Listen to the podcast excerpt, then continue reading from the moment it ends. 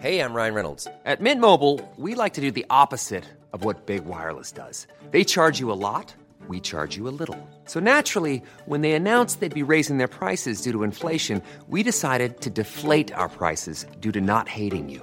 That's right. We're cutting the price of Mint Unlimited from $30 a month to just $15 a month. Give it a try at mintmobile.com slash switch. $45 upfront for three months plus taxes and fees. Promo rate for new customers for limited time. Unlimited more than 40 gigabytes per month. Slows. Full terms at mintmobile.com. Inicia. Heraldo Noticias de la tarde con Jesús Martín Mendoza. En Heraldo Radio.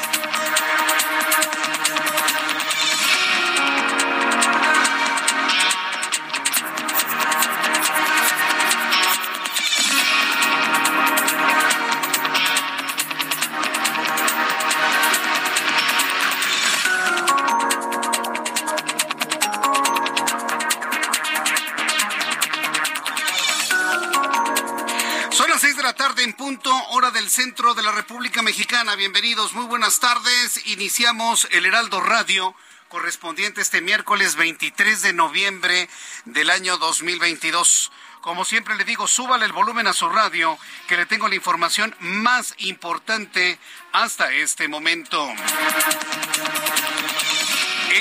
Le informo que la Secretaría de Salud de Durango está reportando el primer fallecimiento de un hombre por meningitis aséptica en Durango, ocasionado por un hongo que es mayormente conocido por infectar a las plantas. Asimismo, actualizaron la cifra de muertes a consecuencia de esta enfermedad a 10. Estamos ante un hecho verdaderamente insólito. Y claro, pues de eso estamos más preocupados que por la marcha, que por si el apoyo a López Obrador, que si quiere contestar con otra marcha, que si los candidatos, que si el presidente, que si ya se va del partido, que si se queda, en eso estamos metidos. Pero ¿qué tal los asuntos de salud pública? ¿Qué tal los asuntos de salud pública? Imagínense, estamos ante un hongo proveniente de plantas que está afectando a varias personas y ya lleva, ya van muertas 10 personas por el mismo padecimiento. Y la Secretaría de Salud, bien, gracias. Sí, perfecto. Esto sucede en el estado de Durango. ¿Se va a extender a toda la República Mexicana? No lo sabemos. Esperemos que no. Por lo pronto, más adelante le voy a tener detalles de esto que se informa desde Durango. Y le presento y le informo que este miércoles los diputados del Movimiento de Regeneración Nacional presentaron el proyecto de dictamen que presuntamente se armó con las más de 152 iniciativas de todos los partidos. Sin embargo, el documento es el mismo, sin cambiarle un punto ni una coma a la, a la pretensión de López Obrador de desaparecer al INE. Es decir, la pretensión, y así lo digo, la pretensión de desaparecer al INE desde las leyes secundarias. ¿Se lo vamos a permitir? ¿Va a ocurrir eso? Bueno, pues yo le invito para que me lo diga usted a través de mi cuenta de Twitter, arroba Jesús Martín MX. En otras noticias le informo que el Instituto Nacional de Migración informó que las fallas reportadas esta mañana en el Aeropuerto Internacional de la Ciudad de México fueron debido a que presuntos delincuentes robaron el cable. Imagínense, delincuentes se roban el cable al interior del aeropuerto, adentro del aeropuerto. Pensaron que era cable de cobre, porque ¿sabe lo que hacen? Funden el cobre lo venden y con eso se compran drogas algunos. A mí que no vengan con que se compran comida. No, hombre. No, no, no, no, no. Con el dinero que sacan del robo del cableado de la Ciudad de México, que por cierto lo están cambiando aluminio para evitar su comercialización, bueno, pues estos individuos pensaron que estaban robando cobre y se robaron fibra óptica, que así rota no sirve absolutamente para nada y nadie la compra. Bueno, pues robaron fibra óptica dentro del aeropuerto. ¿O qué geniales ladrones? O qué inservible vigilancia en el Aeropuerto Internacional de la Ciudad de México. Bueno, afortunadamente parece que las cosas ya operan con toda normalidad en la terminal aérea. Si usted resultó afectado por estos inconvenientes, pues yo le invito para que me envíe un mensaje a través de mi cuenta de Twitter arroba Jesús Martín MX. Le informo que el grupo financiero Inbursa, perteneciente al empresario Carlos Slim, informó mediante un comunicado dirigido a la Bolsa Mexicana de Valores que no continuarán en el proceso de compra de Banamex, asegurando que el retiro de la propuesta fue mediante un acuerdo mutuo. Así que esa es una noticia que me parece que es muy, muy importante. Así, así hay que plantearlo, así hay que decirlo. Todo el mundo ya daba por sentado que Carlos Slim iba a comprar Banamex. Pues fíjense que no. Y ya se retiró Banorte, y ya se retiró Santander, y ya se retiró ahora Inbursa. Simple y sencillamente han acordado no ir a la compra de Banamex que lo está vendiendo Citin. También informo que la jefa de gobierno de la Ciudad de México, Claudia Sheinbaum, confirmó que se va a casar con su pareja Jesús María Tarriba. Tras revelar que fue una decisión mutua, detalló que no hará grandes fiestas y que será algo muy íntimo. A ver, tenemos la idea, la ley no escrita en la Constitución de que todo, todo que quiera ser presidente tiene que llegar casado. ¿Sí? Entonces, eso es finalmente lo que hay atrás de esto pero lo platicaremos un poco más adelante aquí en el Heraldo Radio. La Comisión Disciplinaria Dependiente de la FIFA decidió abrir un expediente por discriminación contra la Federación Mexicana de Fútbol por los gritos ofensivos de la afición mexicana durante el partido contra Polonia en el debut de nuestro país en la justa eh, mundialista. ¿Quieren los mexicanos de allá? Sí, con su lenguaje florido. Yo entiendo a lo que se refiere el grito, sí. Yo entiendo que lo que gritan es para decirle al otro que es un cobarde, no para alguna acepción de su afiliación sexual. A mí me queda claro, a mí como mexicano, me queda claro que el gritito ese tan, tan señalado es para provocar el miedo, ¿sí? para afectar emocionalmente al otro con una acepción de cobardía. Pero en el mundo no se entiende así, en un mundo tan delicado en donde no hay que decirle nada a quien de alguna manera decide cambiar su identidad sexual, en un mundo en donde quienes cambian su identidad sexual son intocables, pues evidentemente pues este grito se entiende así, señores. No sean ignorantes, no griten eso en el estadio. Hasta parece que hasta parece que nacieron ayer, hombre. A mí como mexicano me queda claro el sentido del grito, pero al mundo no le queda claro. Mexicanos allá en Qatar, entonces por favor absténganse porque entonces van a descalificar a la selección mexicana en la próxima. Y ya que estamos hablando precisamente del encuentro pambolero futbolero en un país lleno de arena, la selección de fútbol de España no tuvo piedad de su similar de Costa Rica y le metió una goliza como pocas veces se ha visto en, en los mundiales futboleros. Siete goles contra cero España sobre Costa Rica, con lo que las posibilidades para los sudamericanos prácticamente se han diluido simplemente con ese marcador, con esa desventaja de siete goles. Yo no sé qué fue más terrible, si la, la forma como perdió Costa Rica o la falta de piedad de los españoles que en este primer partido mostraron que ellos quieren ser los campeones del mundo. Son las seis de la tarde con ocho minutos hora del centro de la República Mexicana. Vamos a entrar en comunicación con nuestros compañeros reporteros urbanos, periodistas especializados en información de ciudad. Javier Ruiz, me da mucho gusto saludarte. ¿En dónde te ubicamos? Hola Jesús Martín, excelente tarde. Nos encontramos justamente a las afueras del Palacio Nacional Jesús Martín. En los próximos minutos estará ya saliendo Gabriel Boric, justamente el presidente de Chile, después de reunirse con el presidente Andrés Manuel López Obrador. Llegó el día de ayer en compañía de su esposa Irina Caramanos y justamente por la mañana pues se reunió con empresarios eh, mexicanos.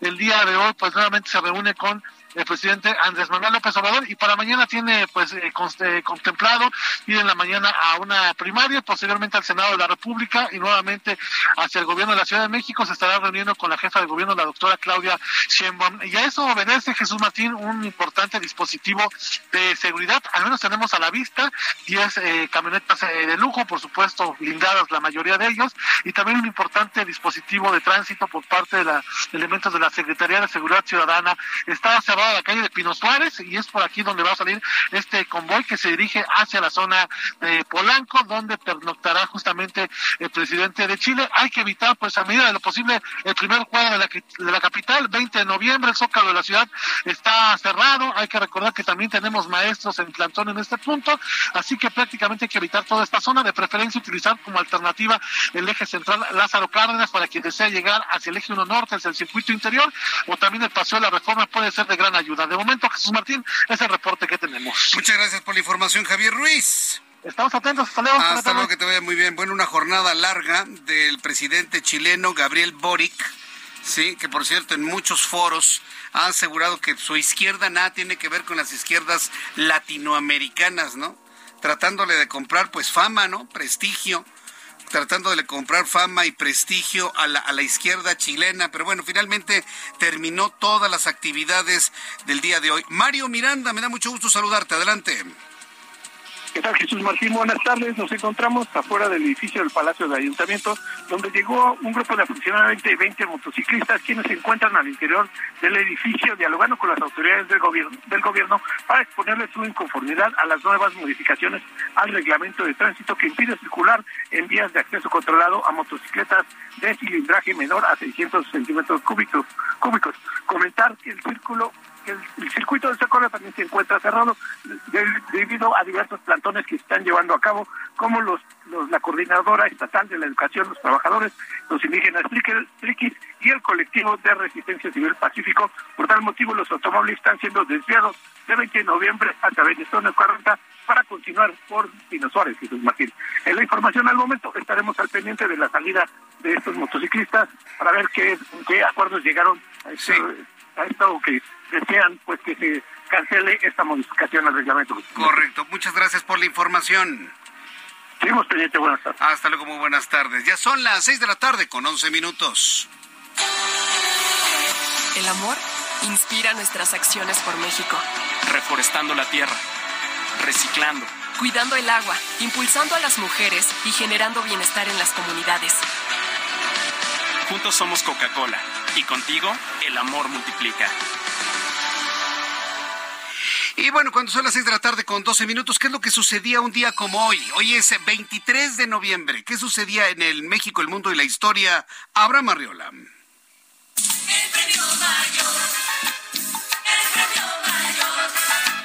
Amigos, bienvenidos. Esto es un día como hoy en la historia, 23 de noviembre 1811. Las Cortes de Cádiz aprueban la institución de la Lotería Nacional. Número 44.364. Premio 800 mil pesos, 800 mil pesos. 1924, Edwin Hubble publica su descubrimiento de la galaxia de Andrómeda. El científico demostró que era una galaxia y no una nebulosa como se creía anteriormente. De esta manera, se demostró que la Vía Láctea no era la única galaxia del universo. 1928, se cierra el acuerdo para la disputa de la primera liga de fútbol en España. Y en México es el Día de la Armada.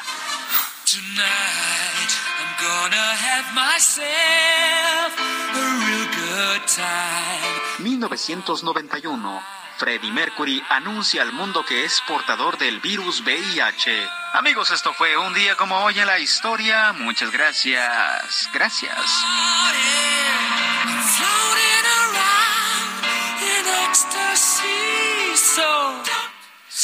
Un momento muy triste, sin duda alguna, cuando se anunció, bueno, impactante, ¿no? Para todo el mundo que admirábamos a Freddie Mercury cuando dio a conocer que padecía esa terrible, novedosa sorprendente, desconocida enfermedad que conocemos como síndrome de inmunodeficiencia adquirida. Gracias a Abraham Arreola por compartir las efemérides del día de hoy.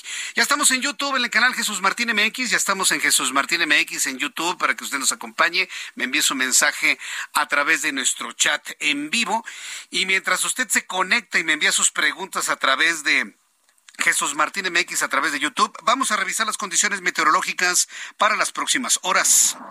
El Servicio Meteorológico Nacional, que depende de la Comisión Nacional del Agua, bueno, pues nos informa sobre lo que esperaremos en las siguientes horas en cuanto a pronóstico del tiempo.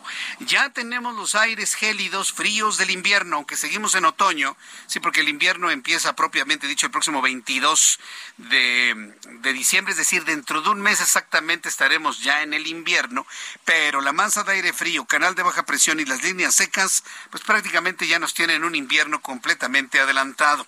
Esta noche un canal de baja presión va a propiciar lluvias puntuales torrenciales en Tabasco y Chiapas, muy fuertes en Veracruz y fuertes en Oaxaca.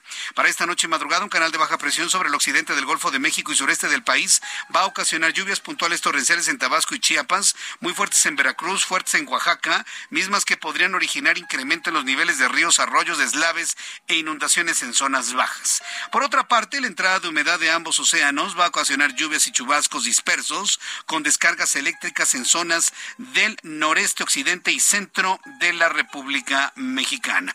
Finalmente, el Frente Frío número 11, asociado al vórtice de núcleo frío y una vaguada polar, se aproximará a la frontera norte del país.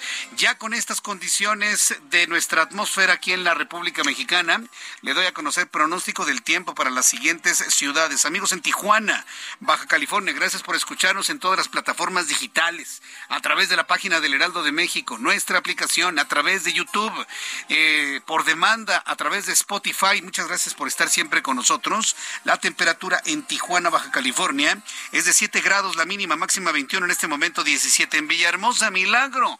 No está lloviendo a esta hora de la tarde en Villahermosa, pero eso sí está completamente cerrado el cielo. Mínima 22, máxima 26, 24 en este momento en Mérida. 22, máxima 31, 26 en este momento. En Cuernavaca, mínima 14, máxima 25, 21 en este instante. En la preciosa ciudad de Oaxaca, amigos en Oaxaca. Saludos, mínima 11, máxima 26, 21 en este momento. En Amecameca, para quienes no les gusta el calor, se quieren ir a Mecameca a cortar un arbolito de Navidad, mínima 2 grados, máxima 10, 6 grados en este momento. En Orlando, Florida, 21 grados en este momento, mínima 18, máxima 24. En Guadalajara, Jalisco, mínima 12, máxima 26, 22 en este momento. Y aquí en la capital de la República, el termómetro marca 20 grados. La temperatura mínima 10, mañana al amanecer y la máxima 23 grados Celsius.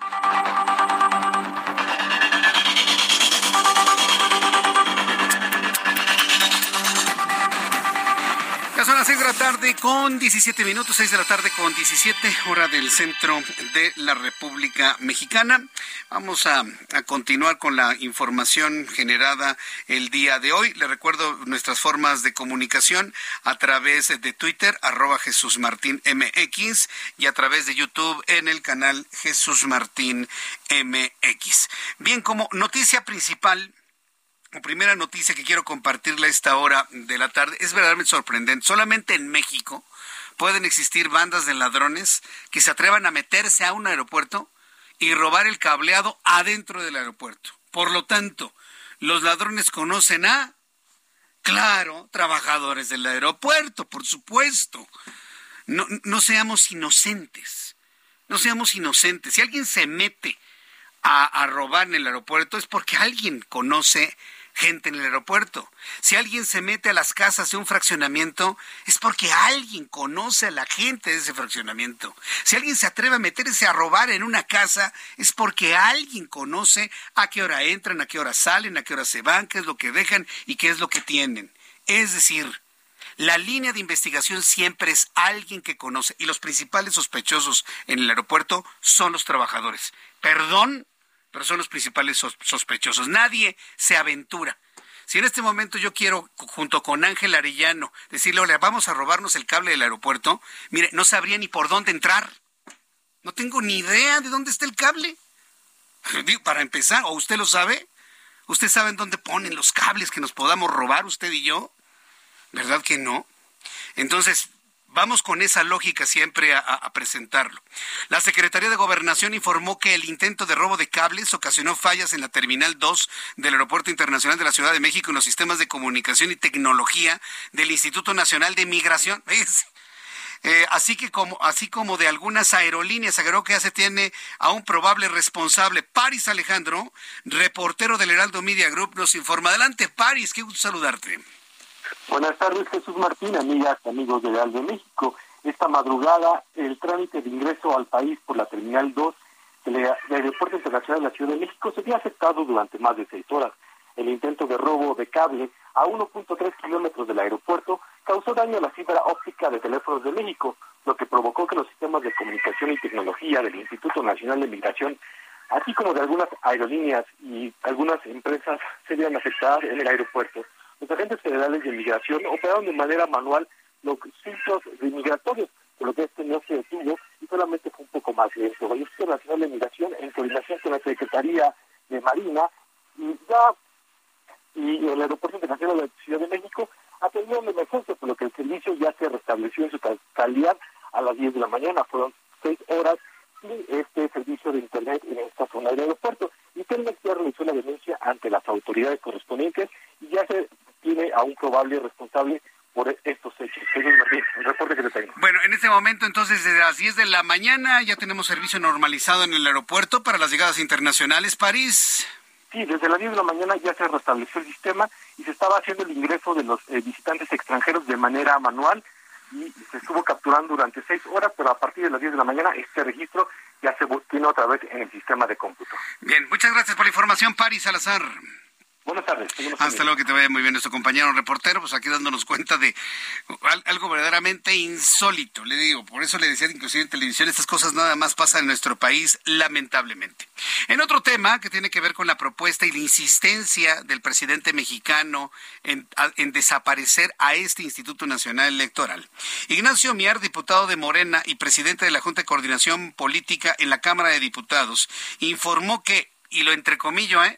Informó que el plan B sobre la reforma electoral se presentará la próxima semana, justo después de la discusión y votación en el Pleno de la Cámara de Diputados sobre la reforma electoral propuesta por el presidente mexicano. Mier Velasco aseguró que todavía pueden rescatar esta iniciativa y crear una, un híbrido de ella para que se, para que se pueda aprobar. Pero sí, lo que, lo que evade en su explicación el diputado Mier es que no pueden hacer modificaciones no pueden hacer modificaciones que requieran tres cuartas partes del, del legislativo.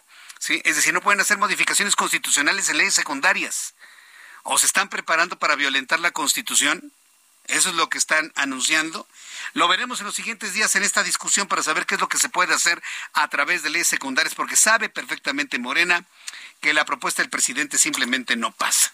Los diputados del Movimiento de Regeneración Nacional presentaron el proyecto de dictamen que presuntamente se armó con las iniciativas de todos los partidos. Sin embargo, el documento no presenta cambios, ninguno. No hay modificación ni un punto ni una coma y bueno, pues les quiero les les vieron la cara, ¿no? A los diputados de la oposición. Vamos con Elia Castillo, reportera del Heraldo Media Group, quien nos informa. Adelante, Elia, gusto en saludarte.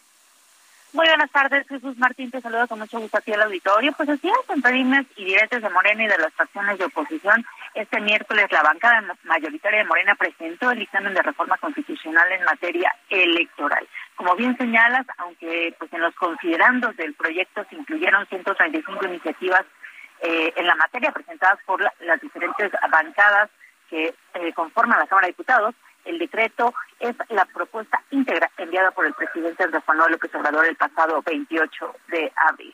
Este dictamen, Jesús Martín, plantea reformas a 17 artículos constitucionales, entre las eh, y entre las modificaciones resaltan lo que ya sabíamos, la eliminación del Instituto Nacional Electoral para crear el Instituto Nacional de Elecciones y Consultas, la reducción de consejeros electorales de 11 a 7, la disminución de 9 a 6 años del periodo en el cargo de los consejeros electorales y además que su elección sea a través del voto popular, así como la supresión del financiamiento público para actividades ordinarias de los partidos políticos. El dictamen también plantea la eliminación de los organismos públicos locales, llamados OPLES, y la reducción de, de 500 a 300 diputados federales y de 128 a 96 senadores electos a través de listas estatales, es decir, elimina a los legisladores de mayoría relativa para dejar únicamente legisladores plurinominales.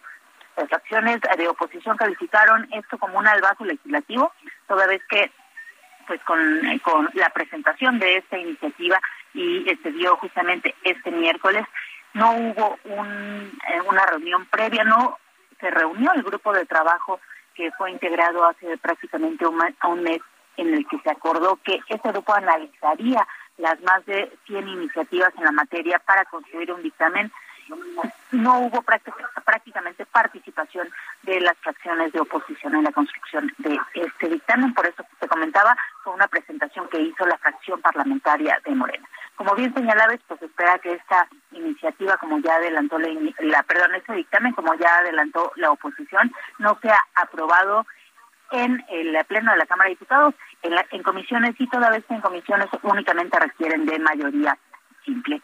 Eh, posteriormente, Morena eh, presentará esta eventual eh, reforma a leyes secundarias llamado el Plan B para hacer reformas a siete leyes secundarias. Este es el reporte que te tengo. Muchas gracias. Gracias por la información, Elia. Que tengas muy buena tarde. Muy buena tarde. Hasta luego. Muy completo todo este informe de mi compañera Elia Castillo. Voy a ir a los anuncios y regreso con más noticias en el Heraldo Radio. Escucha las noticias de la tarde con Jesús Martín Mendoza. Regresamos. Continúa Heraldo Noticias de la tarde con Jesús Martín Mendoza.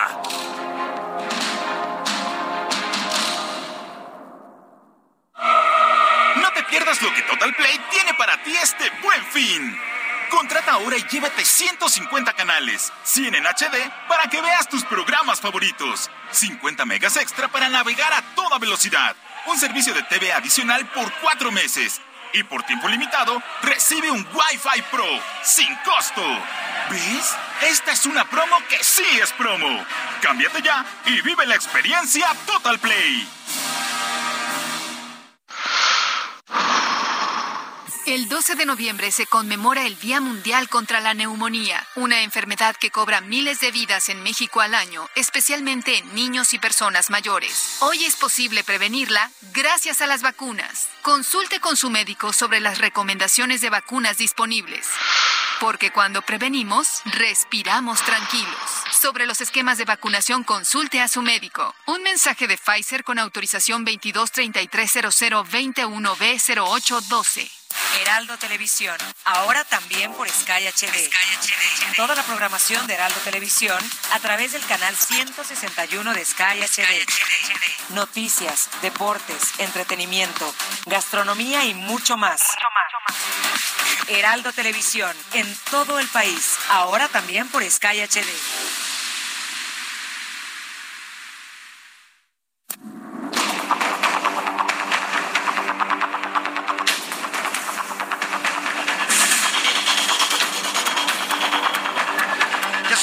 Tarde con 32 minutos, las 6 de la tarde con 32 hora del centro de la República Mexicana. Continuamos con la información en el Heraldo Radio.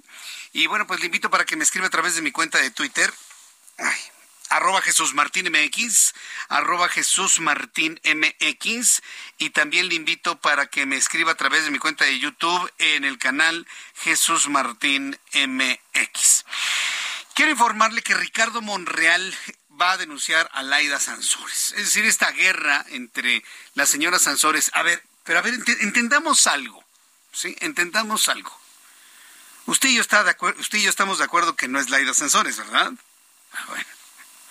Entonces, si empezamos a entender de dónde vienen las cosas, podemos ya de alguna manera pronosticar qué es lo que va a pasar. ¿sí?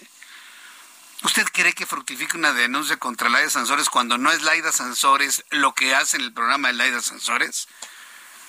Pero bueno, Ricardo Monreal, que está en todo su derecho y que es el presidente de la Junta de Coordinación Política del Senado, levantó una denuncia en contra de la señora Laida Sansores, quien trabaja como gobernadora de Campeche, por violar la suspensión definitiva que le fue concedida al senador morenista, la cual prohíbe a la señora Sansores difundir mensajes o contenido presuntamente relacionado sobre Ricardo Monreal en cualquier medio de comunicación, incluidas las redes sociales. La audiencia para determinar si la señora Sansores violó la suspensión se va a realizar el 7 de diciembre. Por lo pronto, Ricardo Monreal en una lucha hacia la vocera Laida Sansores. Vamos a escucharlo. Si un ciudadano quebranta la ley, viola el Estado de Derecho, viola la Constitución, es lamentable y debe de haber consecuencias. Pero si la viola una autoridad, una gobernadora, un gobernador, un funcionario público, es doblemente pernicioso porque cuando se alejan del Estado de Derecho, los integrantes de una sociedad, esta empieza a degenerarse. Cuando se aparta de la Constitución, una sociedad y fundamentalmente la autoridad que debe de respetarla, se inicia un proceso de decadencia difícil de parar con el tiempo. Nos acercamos más al autoritarismo que al principio de legalidad. Esto es lo que dice Ricardo Monreal Ávila. ¿Y sabe qué? ¿Usted cree que Laida Sansores está preocupada? No, hombre. No, hombre. Hasta cree usted que Laida Sansores está preocupada, pues está bajo el manto protector, ¿no? Está bajo la cobija, bajo la capa protectora de, de, su mentor. ¿Usted cree que está preocupada? No, hombre. Por supuesto que no. Pero veremos el próximo 7 de diciembre, finalmente, qué es lo que suceda eh, con, con esa con esa audiencia, bueno, finalmente esa la audiencia para determinar si la señora Sansores violentó o no la ley. Todavía lo ponen en duda. Todavía lo ponen en duda, fíjese nada más para que vea usted. Mientras tanto, otra noticia, súbale el volumen a su radio. Súbale el volumen a su radio. Y son de estas cosas que yo no entiendo por qué, por qué tienen que hacerse así. ¿Sí?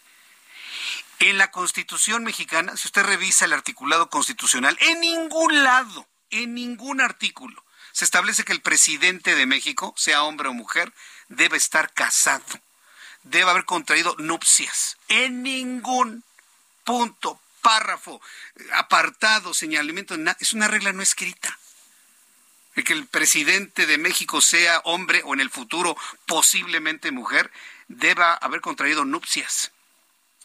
Y es lo que le dije que le iba a explicar.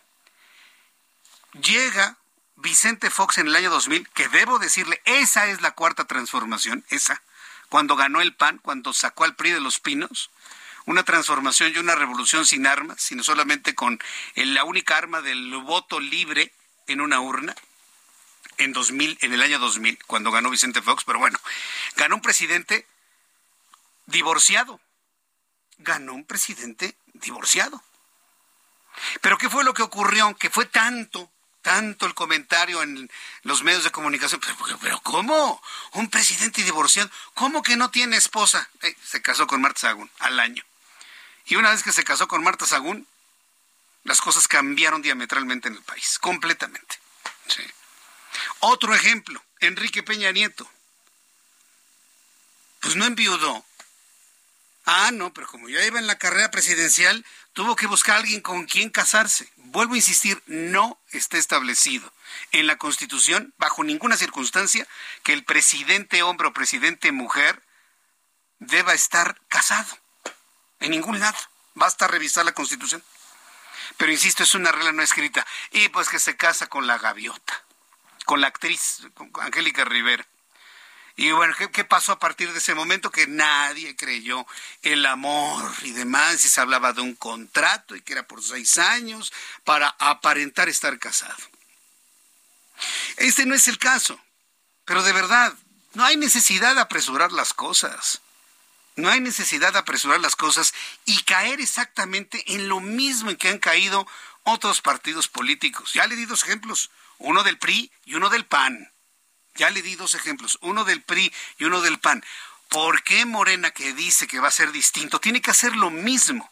No hay ninguna necesidad. Yo no voy a poner en duda el, amor profundo que se puedan tener dos personas.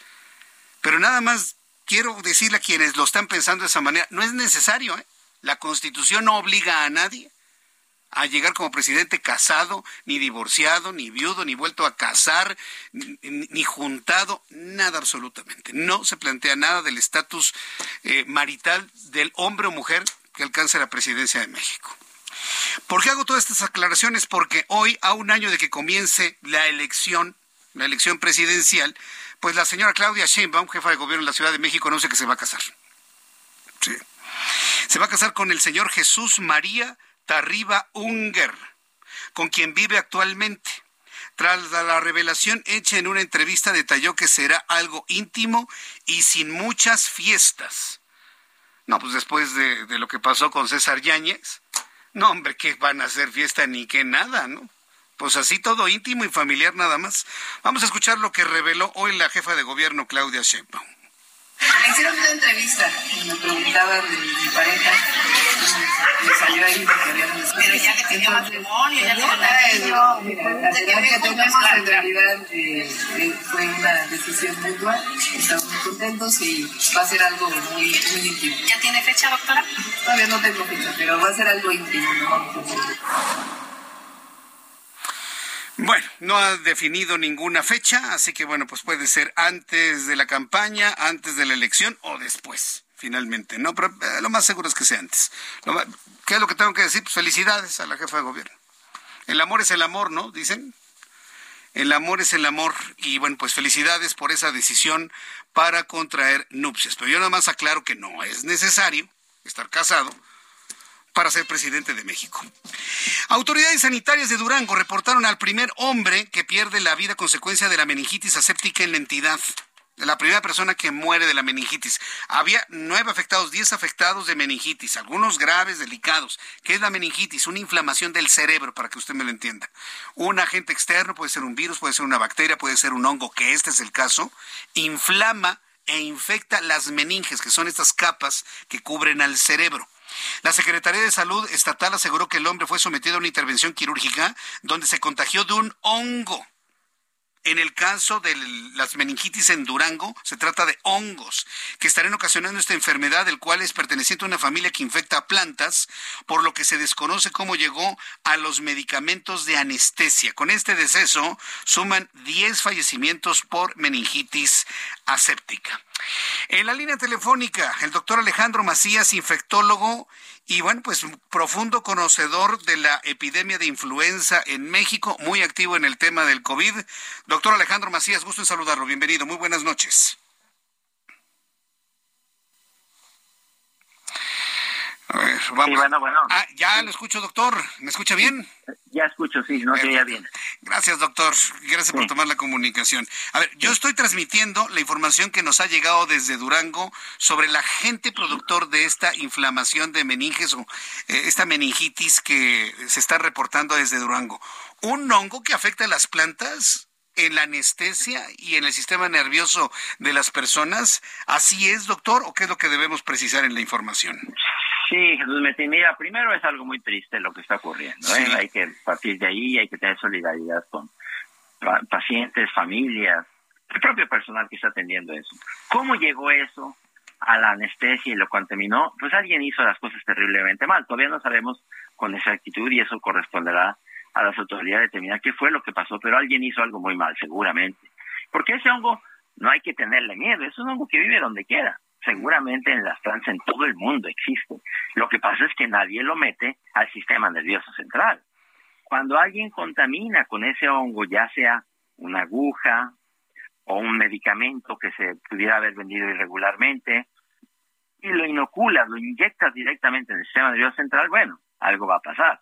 Pero no es, digamos, culpa, entre comillas, del hongo.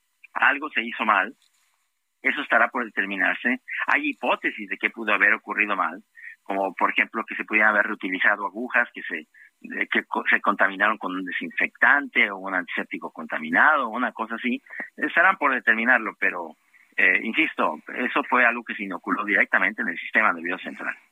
Entonces, estamos ante una mala praxis en, este hospital y no eh, ante una nueva infección que se esté contaminando, que, contagiando de persona a persona, en lo cual tengamos que extremar precauciones. Es un problema de praxis en ese hospital.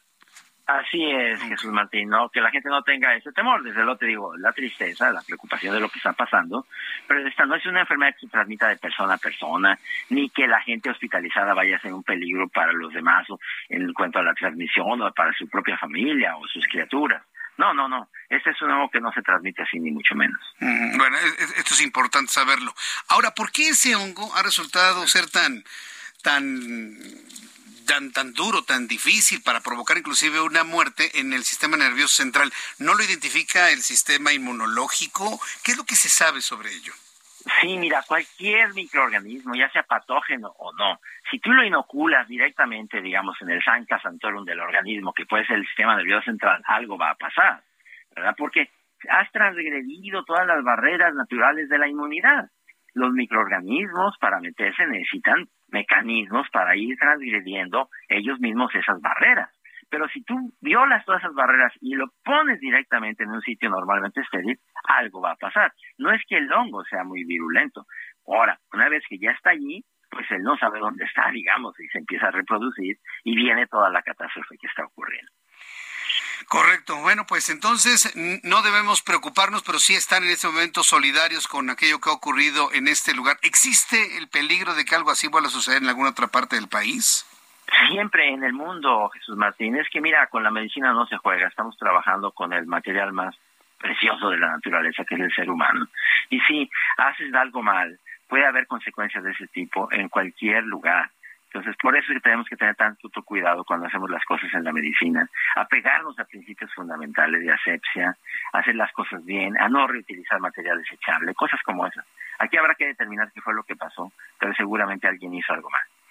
Correcto. Bueno, pues ya con esta explicación nos queda completamente claro estos casos de meningitis. Para redondear y finalizar, doctor, ¿cuáles serán sus recomendaciones en este y, en otros casos para, para evitar contagios no deseados?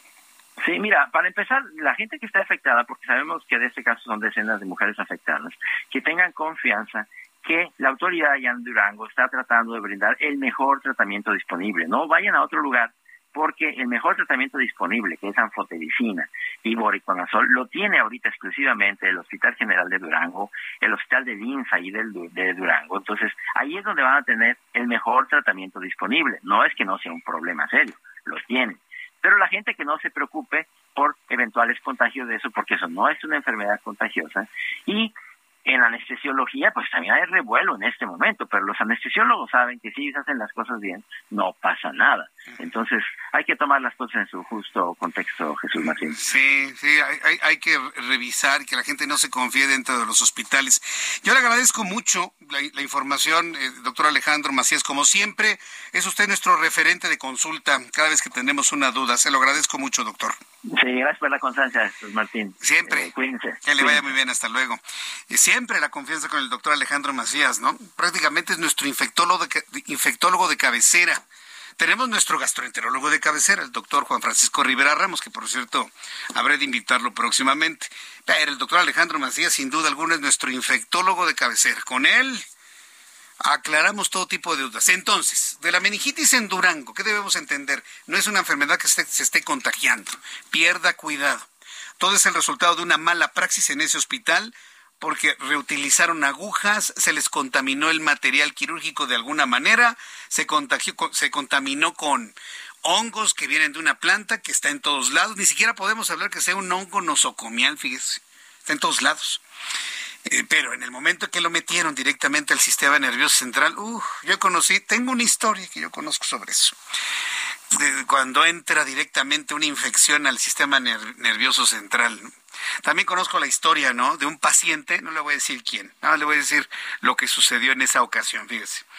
Eh, estaba el paciente recién operado, ¿no? Sale el paciente, está en el área de recuperación y pues evidentemente pues este, estaba canalizado, tenía acá en sus brazos, en el cuello una serie de medicamentos y demás. Viene el cambio de turno, llega una enfermera, eso lo digo porque me lo platicaron, ¿eh? Por eso no le digo quién es el paciente, nada más lo que sucedió. Y la enfermera no sabía cuál era la la este la sustancia que había que meterle al paciente, ¿no? Pues cambio de turno, quién sabe, qué, tiene tanto conectado, pues quién sabe, ¿no? Abro esta o abro el otro. Y le pide eh, eh, consulta a otra enfermera, oye, ¿cuál es el medicamento para el paciente? A ver, déjame ver, esta es. Ay, quién sabe, mira, péntele ese, ¿no? Para que veas cómo soy de fregona, dijo otra palabra con ¿no? Y ya, se fueron. No, el paciente estaba muriendo. Si no es que levanta la mano y lo ve un médico, no, pues le revienta y todo. ¿no? Pues quién sabe qué le habrá metido. Lo que no correspondía. Eso sucede cuando la gente se confía. Cuando la gente se confía de más, cuando hay responsabilidad, cuando no hay cuidado en los procedimientos. Entonces, Y esto está pasando en Durango. Alguien se confió, alguien no cuidó el material, el material se contaminó, inyectaron a varias personas y se les están muriendo de meningitis porque estaba contaminada la anestesia. No, bueno. Cada vez que nos toque ir a un hospital, yo le pido a Dios que usted nunca visite un hospital, pero pues hay que persinarnos por lo que tenemos y por lo que pueda llegar a suceder dentro de él.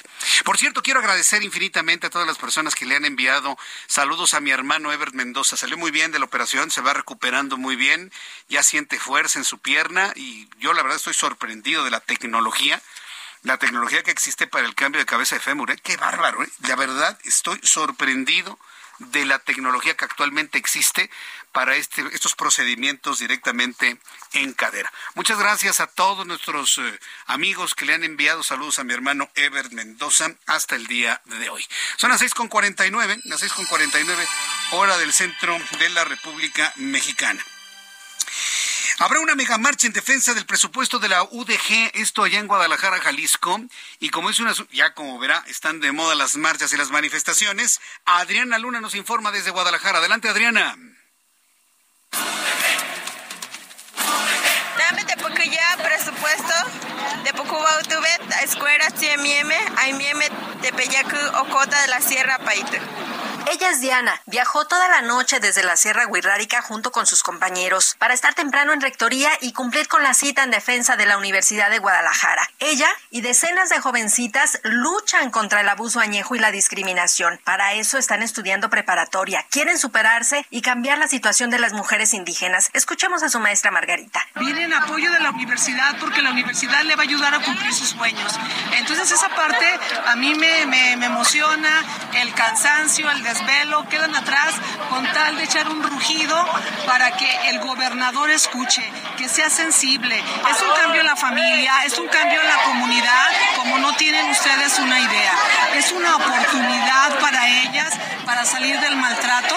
En la megamarcha también nos encontramos a Mateo, un niño de 5 años de edad. Su mamá es abogada egresada de la UDG, pero él tiene sus propios sueños. Mi sueño es rugir como león. ¿Y cómo te llamas? Nel. ¿Y qué vas a estudiar cuando seas grande? Doctor de la UDG. En la megamarcha por un presupuesto digno para la casa de estudios estaba un personaje muy famoso en la prepa 15. Se trata de Toby. Así lo coreaban a su llegada. ¡Toby! ¡Toby! ¡Toby! Es un perro que tras ser atropellado encontró refugio con los leones negros. Es la primera vez que viene a manifestarse, pero viene también a reclamar sus derechos y los derechos de todos. Porque es parte de la escuela. Es parte de la escuela, efectivamente. Ya registrado con credencial. Está registrado con su credencial, su nombre y tiene todo, todas sus vacunas, todo por parte de la escuela. Se recogió de hecho de, de un accidente que, que tuvo y se ha ido recuperando poco a poco con la ayuda de todos los alumnos, trabajadores. Lo atropellaron, bueno, llegó atropellado de una piernita. Los diputados en el Congreso del Estado aprobaron un recorte presupuestal a la UDG por 37 millones de pesos. Autorizaron para el próximo año casi 14 mil millones de pesos. La ironía es que muchos de ellos son egresados de la universidad. Así lo comenta César Barba, director del Sistema de Educación Media Superior. Híjole, pues afortunadamente son la mayoría y yo creo que eh, les ve más eh, el quedar bien con el gobernador y en lugar de estar en el cuadro de honor, no creo que lo hayan estado cuando fueron estudiantes o iban a estar en el cuadro del deshonor para la universidad, pero sí la mayoría son egresados de la universidad. Así, miles de leones y cachorros tomaron las calles de Guadalajara exigiendo un presupuesto digno. Desde Jalisco para Heraldo Radio, Adriana Luna. ¿Qué situación se vive allá en Guadalajara, Jalisco? Saludos amigos que nos escuchan a través del 100.3 de FM eh, allá en Guadalajara, Jalisco. Qué momento, ¿eh? Tan, tan difícil. Y es que no, no ha visto la suya el gobernador Enrique Alfaro. Mira, quienes pensamos que el gobernador Enrique Alfaro le ha sido muy, muy, muy difícil prevalecer ante la condición social y política allá en Jalisco. Yo pienso que es un buen político, en lo personal pienso que ha hecho cosas que muchos no hubiesen podido hacer, pero pues ya sabe que en México el éxito no se perdona, ¿eh? pero para nada. Eh, y es que este miércoles el gobernador de Jalisco, Enrique Alfaro, fue declarado persona non grata en la Universidad de Guadalajara, ¿no? Pues mire, todas las posibles expectativas que tenía Enrique Alfaro de encabezar una candidatura presidencial, pues prácticamente se han diluido. No puede un gobernante, ya sea local o federal, estar peleado con sus universidades. No puede. No puede, simplemente no puede. Lo hemos visto con el presidente mexicano que se pelea con la Universidad Nacional Autónoma de México, a la que califica de haberse derechizado. Está peleado con la UNAM. ¿Qué ganan con pelearse con los chavos? ¿Qué ganan con pelearse con los futuros proveedores de trabajo, plazas de trabajo, impuestos? ¿Qué ganan? Yo, yo no entiendo qué es lo que ganan.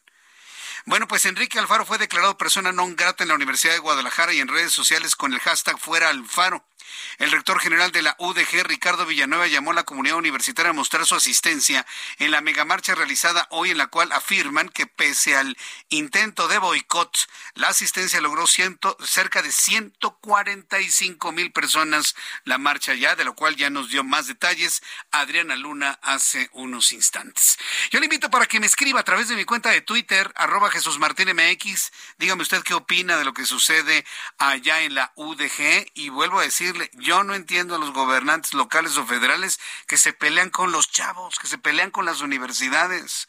Le invito también para que me escriba un comentario a través de mi cuenta de YouTube en el canal Jesús Martín MX. Voy a los anuncios y regreso enseguida.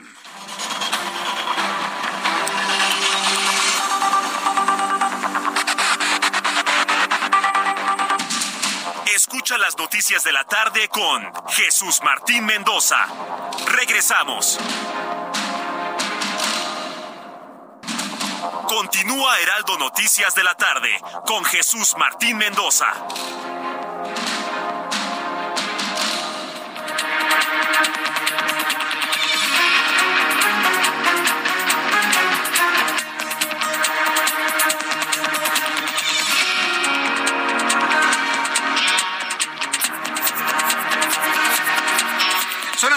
Punto, las 19 horas en punto hora del centro de la República Mexicana.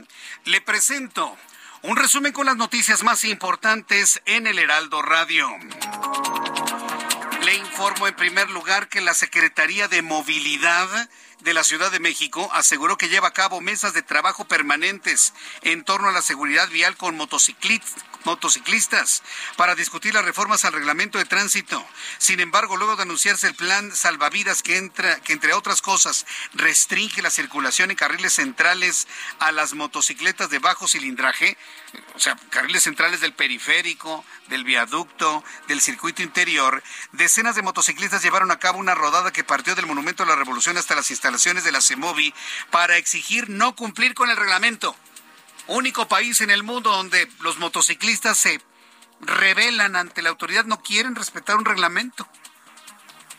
Yo nada más le digo a la Secretaría de Movilidad, si la Secretaría de Movilidad y el gobierno capitalino ceden, no tendrían autoridad moral para exigirle a automovilistas respetar el reglamento. ¿eh? Ojo con eso.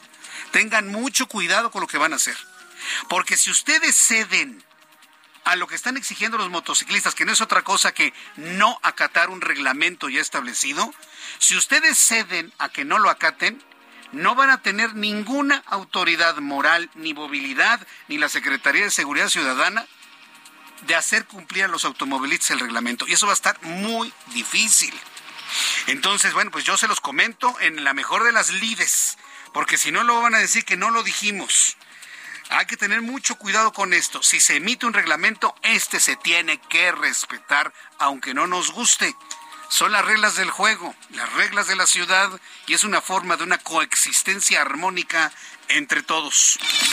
El doctor Alejandro Macías, infectólogo, informó en entrevista con el Heraldo Radio que el hongo que ocasiona la meningitis aséptica existe en muchos lados, pero en este caso el problema fue que por razones todavía desconocidas, el hongo fue inoculado al sistema nervioso central a través de una inyección de medicamentos o anestesia, por lo que no es culpa del hongo, sino que alguien hizo mal su trabajo.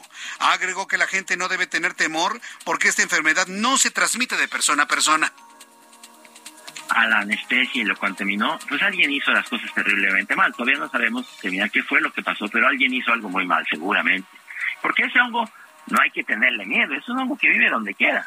Lo que pasa es que nadie lo mete al sistema nervioso central. Cuando alguien contamina con ese hongo, ya sea una aguja, o un medicamento que se pudiera haber vendido irregularmente y lo inoculas, lo inyectas directamente en el sistema nervioso central, bueno, pero no es, digamos, culpa, entre comillas, del hongo. ¿no? Que la gente no tenga ese temor, desde luego te digo, la tristeza, la preocupación de lo que está pasando, pero esta no es una enfermedad que se transmita de persona a persona, ni que la gente hospitalizada vaya a ser un peligro para los demás o en cuanto a la transmisión o para su propia familia o sus criaturas. No, no, no. Este es un hongo que no se transmite así, ni mucho menos. Es decir, la meningitis allá en Durango no se transmite de persona a persona porque es una inoculación de un hongo directamente al sistema nervioso central de las personas que lo padecen. Pero de ahí, ni mucho menos de que se reproduzca en el cuerpo y con un estornudo se lo contagie otra persona. Eso afortunadamente no está ocurriendo, no sucede así. Pero bueno, nos dice el doctor que está profundamente preocupado y dolido por la persona que falleció y las personas que están enfermas de meningitis. La organización Igualdad Animal realizó una investigación encubierta que reveló que un rastro ubicado en Arriaga, Chiapas, que incurre, que incurre en crueldad animal por asfixia con una cadena a los equinos para inmovilizarlos, le dan descargas eléctricas en la cabeza e incurren en la matanza clandestina de caballos, de equinos. ¿Qué forma de hacerlo? Esto allá en el estado de Chiapas. Bueno, pues seguiremos investigando sobre ello aquí en el Heraldo Radio. La Comisión Estatal para la Atención y Protección de los Periodistas confirmó que el reportero veracruzano Francisco Hernández Elvira fue localizado sano y salvo. El comunicador, quien es coordinador de Radio Azúcar FM en Veracruz y presidente del Club de Periodistas del municipio de Isla, había sido reportado como desaparecido el pasado fin de semana, pero esta mañana apareció con vida. ¿Dónde andaba? Con quién andaba, pues ya, ya eso es materia y harina de otro tipo de programas. Por lo pronto decirle a usted que el periodista apareció bien después de varios días de desaparecido. Francisco Javier Trujillo Arriaga presentó su renuncia como director del Servicio Nacional de Sanidad, Inocuidad, Calidad Agroalimentaria, el SENACICA. La Secretaría de Agricultura y Desarrollo Rural informó que la renuncia tendrá efecto el 30 de noviembre próximo. Destaca que esta mañana el presidente de la República se lanzó en contra de Trujillo Arriaga, a quien señaló de llevar cerca de 30 años en el cargo y quien dijo lo defienden grandes productores. El Departamento de Salud Pública de San Francisco, California, en Estados Unidos, emitió la recomendación de consumir antibióticos tras mantener relaciones sexuales para prevenir enfermedades de transmisión sexual, para reducir contagios de algunas de ellas. Como respuesta, científicos alertaron por esta práctica porque podría generar que las bacterias que se encuentran en el área genital y que se contaminan y se contagian mutuamente generen una alta resistencia a los antibióticos y ocasionen nuevas enfermedades y con ellas nuevas epidemias o pandemias. Está pidiendo el Departamento de Salud Pública que la gente no, no eh, consuma antibióticos sin receta luego de tener relaciones sexuales de alto riesgo. El gerente de una tienda Walmart ubicada en Virginia, en los Estados Unidos, disparó contra sus empleados, asesinando a cinco de ellos entre los que se encuentra un menor de edad. Después del tiroteo, el gerente André Bing se mató, informó la policía local. Otro ejemplo, ¿no? Que de lo que hemos platicado aquí en el Heraldo. Yo tengo mis serias sospechas de los efectos neurológicos, eh, los efectos en el comportamiento que el COVID-19 ha tenido en algunas personas en el mundo. El comportamiento de la humanidad ha cambiado. ¿Y ve usted eso? Un jefe matando a sus empleados y luego quitándose la vida. Esto es verdaderamente extraño y sucedió en Virginia, en los Estados Unidos. El propietario de Twitter, Elon Musk, lanzó este miércoles una encuesta sobre el restablecimiento de cuentas suspendidas. La encuesta pregunta, ¿Twitter debería ofrecer una amnistía general a las cuentas suspendidas siempre y cuando no hayan infringido la ley o enviado spam de manera escandalosa? Sí, no, pregunta Elon Musk. ¿Usted qué opina? ¿Usted qué piensa? Yo creo que la pregunta es demasiado amplia, ¿no? Porque hay gente muy violenta. Hay gente con una enorme posibilidad de generar eh, mensajes o inclusive de incurrir en delitos. Yo creo que esas cuentas no deberían abrirse bajo ninguna circunstancia. Claro, estos tipos abren otras cuentas con nombres falsos. A ver, no seamos ingenuos. Al que le suspende la cuenta, abre otra con otro nombre, hasta con otro género. Entonces, por favor, también digo, no, entiendo por qué Elon Musk quiere hacer esto. Podría hacer preguntas específicas para casos específicos de gente verdaderamente específica e influyente a nivel mundial que haya tenido su cuenta suspendida. Pero hacerlo de manera general, ahí sí para que vea, no creo que gane el sí. Son las noticias en resumen. Le invito para que siga con nosotros. Le saluda Jesús Martín Mendoza.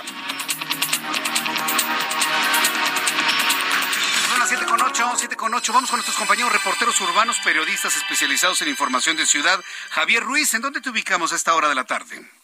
Excelente noche, Jesús Martín. Continuamos todavía en la zona centro de la Ciudad de México. Ya en los próximos minutos, Jesús Martín saldrá el presidente de Chile, Gabriel Boric, hacia la zona de Polanco y es por ello que ya se monta un dispositivo en la zona de Palacio Nacional después de este encuentro con el presidente Andrés Manuel López Obrador. Estará saliendo por la calle de José María Pino Suárez, Jesús Martín, hacia la zona de la avenida José María Cesaga y posteriormente gran rumbo hacia la zona de Polanco, motivo por lo cual habrá cortes a la circulación sobre la avenida José María Pino Suárez, la avenida Chapultepec, incluso también parte del Paseo de la Reforma, el eje central Lázaro Cárdenas. Hay que salir pues realmente con anticipación mientras pues se lleva a cabo pues este traslado. Un convoy bastante nutrido, Jesús Martín, al menos son 20 vehículos, pues, la mayoría blindados, los que estarán saliendo de aquí de la zona de Palacio Nacional y únicamente pues quien desea llegar al Zócalo de la ciudad tienen que hacerlo caminando. Hay que recordar que hay un plantón en la plancha del Zócalo, de preferencia utilizar el eje central Lázaro Cárdenas. De momento, Jesús Martín, el reporte que tenemos. Muchas gracias por la información, Javier Ruiz. Estamos, atentos. Buenas noches. Hasta luego. ¿Sabe qué, es lo interesante de esto, de la de la visita de Gabriel Boric, el presidente de Chile a nuestro país, por lo menos en lo que hemos podido ver desde que aterrizó en el AIFA, lo hicieron aterrizar en el AIFA, híjole, en, en, la base militar de Santa Lucía. Bueno, pero como Boric no sabe lo que implica, pues él subió una camioneta y pues ya lo llevaron, ¿no? Pero bueno, lo que a mí en lo personal me llamó la atención y considero que es una noticia paralela a esto, ¿sabe cuál es? La reaparición del Estado Mayor Presidencial. Ah, claro, por supuesto. Ha reaparecido el Estado Mayor Presidencial con sus escudos. Cuidando el Palacio Nacional, cuidando al presidente mexicano, cuidando al, al presidente chileno Gabriel Boric. Hoy reapareció la Guardia Nacional como la conocíamos con vehículos, con personal debidamente identificado. Le llaman guardias presidenciales, pero es el Estado Mayor Presidencial. Esa idea de que me cuida el pueblo oh, quedó completamente en el olvido. ¿eh? Pero qué bueno, a mí en lo personal me da gusto que finalmente la institución, la investidura presidencial, no estoy hablando de López Obrador, estoy hablando de la investidura presidencial, la institución como tal, vuelva a hacer uso de una importante institución de protección y seguridad a quien administre el país. Eso está perfecto. Y seguramente veremos estos elementos de el Estado Mayor Presidencial o guardias presidenciales ahora con las siguientes visitas que tendremos en los siguientes días a nuestro país. Vamos con Mario Miranda, que nos tiene más información de la vialidad. Adelante, Mario, gusto en saludarte. ¿Qué tal, Jesús Martín? Buenas noches. Tenemos información vial al momento. Informarles a los amigos automovilistas que el eje central Lázaro Cárdenas en estos momentos presenta carga vehicular del viaducto Miguel Alemán al eje 1 norte. La avenida Arcos de Belén en dirección a la avenida Chapultepec presenta vialidad aceptable. Observando en dirección a Congreso de la Unión encontraremos bastante carga vehicular. Valderas de Juárez a de la Loza presenta vialidad aceptable y finalmente la avenida Bucareli de Juárez a Chapultepec con buena base. Martín, es la información vial al momento. Muchas gracias por la información, Mario Miranda. Seguimos pendientes, Seguimos atentos con toda la información. Ya son las 7 con 12 minutos. El amor inspira nuestras acciones por México. Reforestando la tierra, reciclando, cuidando el agua, impulsando a las mujeres y generando bienestar en las comunidades. Juntos somos Coca-Cola y contigo el amor multiplica. El amor multiplica gracias a nuestros amigos de Industria Mexicana Coca-Cola. Antes de ir con información de la economía y las finanzas, quiero compartirle que ya estoy consultando eh, la cuenta de Elon Musk, el dueño de Twitter, ¿sí? El dueño de Twitter, que por cierto va a abrir una tienda, ¿eh? ya van a empezar a vender playeras y van a empezar a vender todo tipo de, eh, de, objetos y artefactos a todos los que somos pues muy asiduos a Twitter. Y bueno, pues ya consulté, no qué equivocado estaba, ¿eh? pero qué equivocado estaba. Lo que está preguntando Elon Musk a través de su, de su empresa Twitter es lo siguiente. Escuche usted esto. Para quienes me siguen a través de Twitter, pues vamos a contestarle a Elon Musk. Dice, dice el dueño de Twitter, Twitter debería ofrecer una amnistía general a las cuentas suspendidas, siempre y cuando no hayan infringido la ley o se hayan involucrado en spam atroz. Subrayo esto, siempre y cuando no hayan infringido la ley o se hayan involucrado en spam atroz. Hasta este momento, de los 2.224.989 votos que tiene Elon Musk, casi nada, muy poquitos, ¿no? El 72% de quienes han participado en esa consulta dicen que sí, que se les debe otorgar amnistía y el 28% dicen que no. A la encuesta le faltan 16 horas con 35 minutos y así como va la tendencia, pues claro, van a reaparecer una gran cantidad de cuentas suspendidas que posiblemente por un tema de, de ideología de los anteriores dueños fueron suspendidas. Debo entender eso. Pero ya es clarísimo, quien no haya infringido la ley y se haya involucrado en spam atroz, les podrían devolver sus cuentas. ¿Qué significa eso? ¿Para qué le sirve eso a, Elon Musk? Pues para tener más, más seguidores, por supuesto, para incrementar la planta de seguidores, para incrementar la posibilidad de negocio, para incrementar la posibilidad de cobrar publicidad, en fin, para muchas cosas. Ya estamos viendo, ya con una gran claridad, lo que hace Elon Musk con su nuevo, pues sí, su nuevo juguete. Son las 7 con 15, las 19 con 15 minutos hora del centro de la República Mexicana. ¿Qué sucedió eh, eh, bueno, en unos instantes voy a tener toda la información de economía y finanzas aquí en el Heraldo Radio. Por lo pronto, mire, hay un asunto muy importante que sí quiero presentarle. ¿Qué va a pasar con el reglamento de tránsito y sobre todo las nuevas disposiciones hacia los motociclistas? Yo insisto en que no hay lugar que yo conozca en donde la gente se manifieste para no acatar un reglamento de tránsito. Y el asunto está pues muy delicado para la Secretaría de Movilidad, inclusive la Secretaría de Seguridad Ciudadana, porque si ceden ante las presiones de los motociclistas, entonces ¿de qué manera se le va a obligar a automovilistas, por ejemplo, a acatar un reglamento que otros no acatan? Esa es la parte que a mí en lo personal me, me, preocupa. Para poder aclarar todas estas dudas, entro en comunicación con Andrés Layuz, secretario de Movilidad del Gobierno de la Ciudad de México. Súbale el volumen a su radio. Andrés Layuz, bienvenido al Heraldo. ¿Cómo estamos? ¿Bien? ¿Qué tal? Buenas tardes, Jesús Martínez. Muchas gracias por, el espacio, por la invitación. Han, sido horas, días muy, muy, muy difíciles, yo lo entiendo. A ver, ¿cómo van las nuevas disposiciones hacia motociclistas y por qué esto no le está gustando a este gremio? Andrés. El, el viernes, en conjunto con la Secretaría de Seguridad Ciudadana, presentamos un conjunto de propuestas que tiene como objetivo eh, literalmente salvar vidas. ¿Y por qué lo planteamos eh, ese como el objetivo? Porque lo que hemos visto en los últimos años, y en particular en los últimos meses, ha sido un incremento muy importante en el número de muertes asociadas, lamentablemente, a eh, hechos de tránsito, particularmente en motocicletas. Este incremento eh, que se ha dado, para darte una idea, eh, es que en 2019, del total de los hechos de tránsito en los que había fallecimientos, alrededor del 20% estaban vinculados a motocicletas. El día de hoy estamos más cerca del 50%. Ah, más del doble. Eh, exacto. Siendo que la motocicleta no es el modo de transporte que más se usa en la ciudad. Entonces, una cosa que es muy importante y que estamos haciendo un esfuerzo por informar a la gente es que hay riesgos en la conducción de las motocicletas que son distintos a los de otro modo de transporte. No es lo mismo que una bicicleta y no es lo mismo que un coche manejar una motocicleta. En la ciudad en los últimos años ha habido un incremento en el uso de la motocicleta. Quiere decir que tenemos nuevos motociclistas, sobre todo que están comprando motos pequeñas, que son más accesibles, y que estas eh, suelen ser más inestables y presentan, digamos, riesgos mayores que, eh, como decía, otros vehículos. En particular, ¿y por qué, por qué digo que esto tiene que ver con que tenemos más motociclistas, nuevos motociclistas y las características de las motocicletas? De los fallecimientos que lamentablemente hay en motocicletas, alrededor del 50% no suceden en una colisión con otro vehículo o con un objeto, sino que son por caída y por derrape. ¿no? Entonces, es ahí donde estamos enfocando la atención y por eso hicimos un conjunto de propuestas. ¿Y por qué digo que es un conjunto? Principalmente son dos las que tienen mayor impacto. La primera tiene que ver con los cascos que usan los motociclistas. El reglamento de tránsito ya establece que el casco es obligatorio. Sin embargo, el reglamento de tránsito hasta el momento no aclara que el casco que deben usar es un casco específico para motocicletas. Cuando hacemos en conjunto con la Secretaría de Seguridad Ciudadana operativos de revisión y donde eh, a veces se multan los motociclistas que no traen casco, también encontramos motociclistas que traen cascos de obra, que traen cascos de bicicleta, cascos que no están diseñados para andar en, en moto.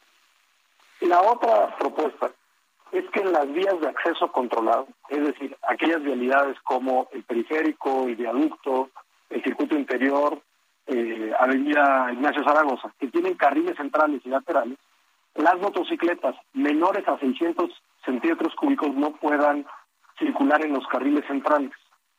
¿Por qué?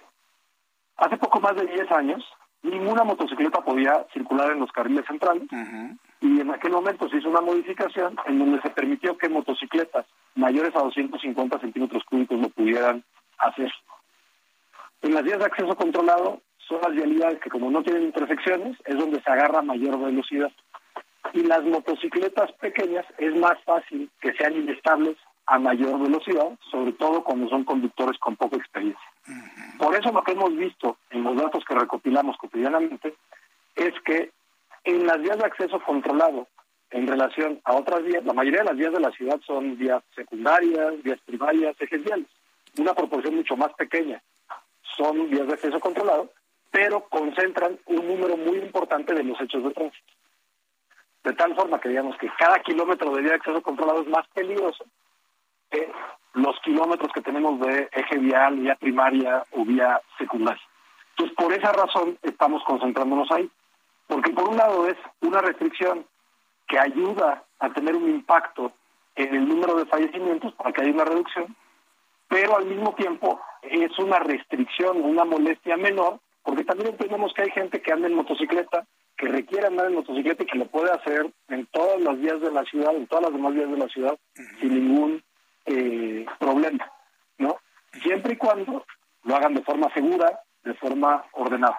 Sí. Eh, esto, algunos grupos de motociclistas, hemos hablado con ellos, no es la primera vez que vamos con grupos de motociclistas, desde hace unas semanas antes de plantearlo habíamos hablado con algunos grupos, eh, y muchos expresan la misma preocupación. ¿eh? Yo también me gustaría distinguir, ha habido algunos grupos de motociclistas, específicamente ayer hubo una manifestación a de movilidad, que no era un grupo organizado, fue como una convocatoria abierta en Internet, entonces ahí era difícil ponerse de acuerdo, aunque se les atendió y lo recibimos, mm, ellos mismos no había forma que se de acuerdo, pero hay otros grupos más organizados que nos han dicho, oye, nosotros estamos de acuerdo en que necesitamos mejorar la seguridad de los, de los motociclistas. Y, y nosotros, específicamente, pues estas propuestas las ponemos para mejorar la seguridad y para salvar vidas. No tenemos otro motivo para poner eh, restricciones o hacer un cambio en el reglamento de tránsito. No se han hecho las modificaciones al reglamento de tránsito, en este momento están a nivel propuesta y estamos en mesa de diálogo con los distintos grupos que tienen distintas posiciones y nosotros estamos abiertos a escuchar cualquiera de estas posiciones. Bueno, ahora que están eh, a nivel propuesta, pues, quiero aprovechar para, ahora que eh, Andrés Layud nos mencionaba sobre el asunto del casco y que no establece el reglamento que establece que sea un casco para motocicleta o para motociclista, eh, parecerá de perogrullo, pero pueden también incluir de que el casco debe ir colocado en la cabeza, porque a mí me ha tocado ver a los motociclistas que lo usan en el codo y, ha sido inclusive hasta motivo de risa en nuestro programa de cómo van los motociclistas con el casco en el codo, imitando no sé a quién, creo que algún personaje de televisión o no sé, o de alguna película. Pero yo creo que sí valdría la pena decir el casco y bien colocado en la cabeza, porque de verdad hay quien no lo usa eh, de manera correcta. Y otro asunto que los automovilistas y muchos cuestionamos en los motociclistas es el famoso ratoneo Andrés Layus. No, no, puede, no se le puede exigir a los motociclistas que usen un espacio de auto, que no anden entre carriles, luego andan rompiendo espejos, aventando patadas a los automovilistas. No, no pueden andar, entre comillas, ratoneando entre los autos, y menos en una, en un viaducto, en un viaducto. Me ha tocado verlo en el viaducto, en el periférico, en el circuito interior. ¿Ahí qué hacemos? ¿Cómo le hacemos, Andrés? Eh, justamente parte de lo que estamos planteando, mencionas ese fenómeno, sucede en vías de acceso controlado, es particularmente riesgoso porque van a una velocidad mayor, sí. bicicletas chicas son inestables, esa es parte del, planteamiento.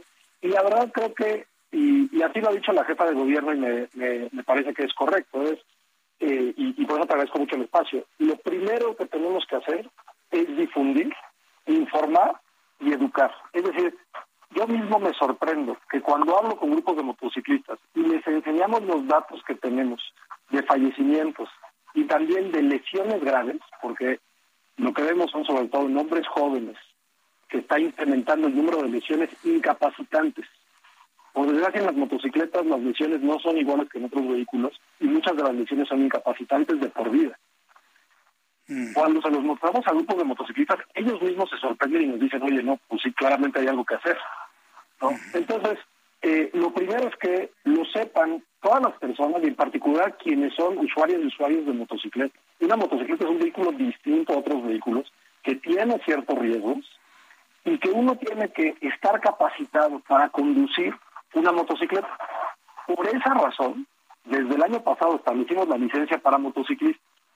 En esa licencia solo la puedes obtener si pasas un curso de evaluación que está certificado por eh, conocer de la SED, que lo que hace es que mide las capacidades. Y te voy a dar un ejemplo. Se hace una prueba en donde tienen que hacer eh, esta figura de ocho entre conos. Sí. Porque es una de las cosas más básicas que tienes que hacer una motocicleta distinta a otro vehículo, que es dar curvas a una velocidad relativamente alta, que pueden ser cerradas, y ahí es donde suceden muchos derrapes y caídas. Sí, entiendo. Si no puedes hacer eso, si no estás capacitado para hacerlo, sin duda no debes de conducir una motocicleta. Es la, capacitación, el, tener que hacer algún tipo de examen de, dominio de la motocicleta. Andrés Layuz, quisiera redondear esta entrevista, pero tengo que ir a los anuncios. Eh, eh, en unos minutitos regresamos con el público del Heraldo Radio, por favor. Estoy conversando con Andrés Layuz, secretario de Movilidad del Gobierno de la Ciudad de México. Escucha las noticias de la tarde con Jesús Martín Mendoza. Regresamos. Continúa Heraldo Noticias de la tarde con Jesús Martín Mendoza.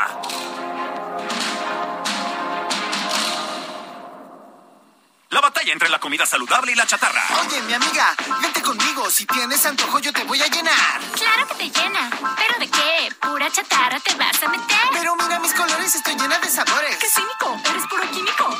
Mejor una botana bien natural.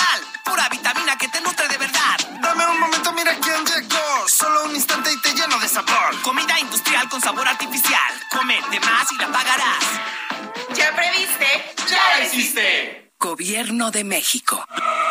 No te pierdas lo que Total Play tiene para ti este buen fin.